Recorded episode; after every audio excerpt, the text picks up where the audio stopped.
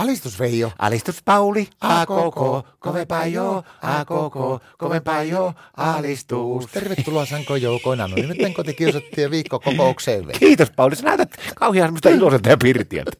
Se on kuule semmoinen homma, että meikäläisen turhanpäiväiset tanhut on nyt tanhuttu.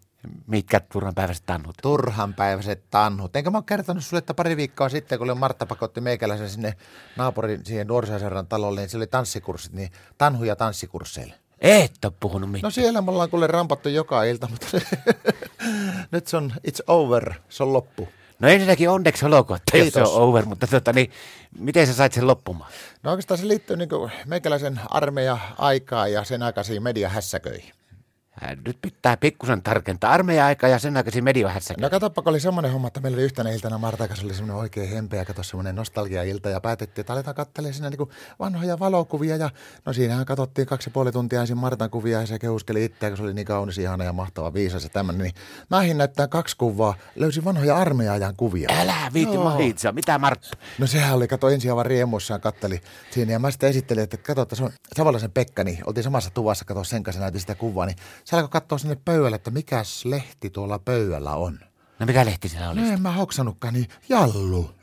Elä Joo, joo, se oli kyllä Savolaisen Pekan jallu oli siinä ja se otti hirveät herneet siitä, että Jumalan kautta että oikein tuommoisia juttuja niin kuin vahanneet silloin. Mä, että tsot, tsot, tsot, ei me ehitty, kun kerran ehittiin kantta katsomaan, sitten tuli vääpeli tupaan ja vei sen lehen.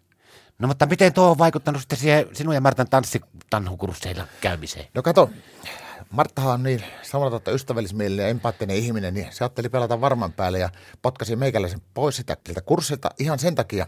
Kato, että muut tanssiparit pystyy keskittymään siihen olennaiseen siihen tanssiin, että tämä meikäläisen niin menneisyys, että se sekoita niiden tanssiparien sitä niin keskittymiskykyä. Ja toinen homma se, että kato, että ei me maine sitä koko tanssikurssilta. Se oli se opettajakin oli hyvillään, kun Martta sanoi, että ottaa nyt tämä loppu ja kertoo tämä tarina. No jos ei se Martta olisi nähnyt sitä armeijaikaista valokuvaa, niin olisiko pitkäänkin joutunut kitumaan sillä tanssikursseilla? No jos meillä on, kato viikonloppuna olisi nyt niin finaalit, että on lopputanssinäytös tämmöinen näin, niin sehän tässä nyt hirvittää sitten, että mistä se Martta saa siihen parin kaveriksi, ja yksi pari uupuu, kato kokonaan, niin kaikki skarmin yleisökanaltahan on tietenkin se, että Martta menee sinne ja vetää se soolotanssi.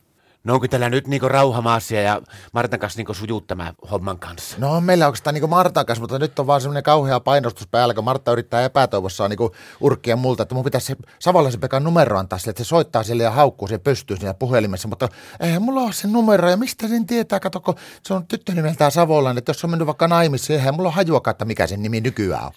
Niin, nykyään voi ottaa kumman sukun nimen haluaa ja mennä naimisiin, kenen kanssa haluaa. No niinhän se on, ja mä oon kuule ihan varma, se oli kuule armeijan aikana se Savolainen oli semmoinen tykkimestä, jätkä on mennyt ihan varppina naimissiin.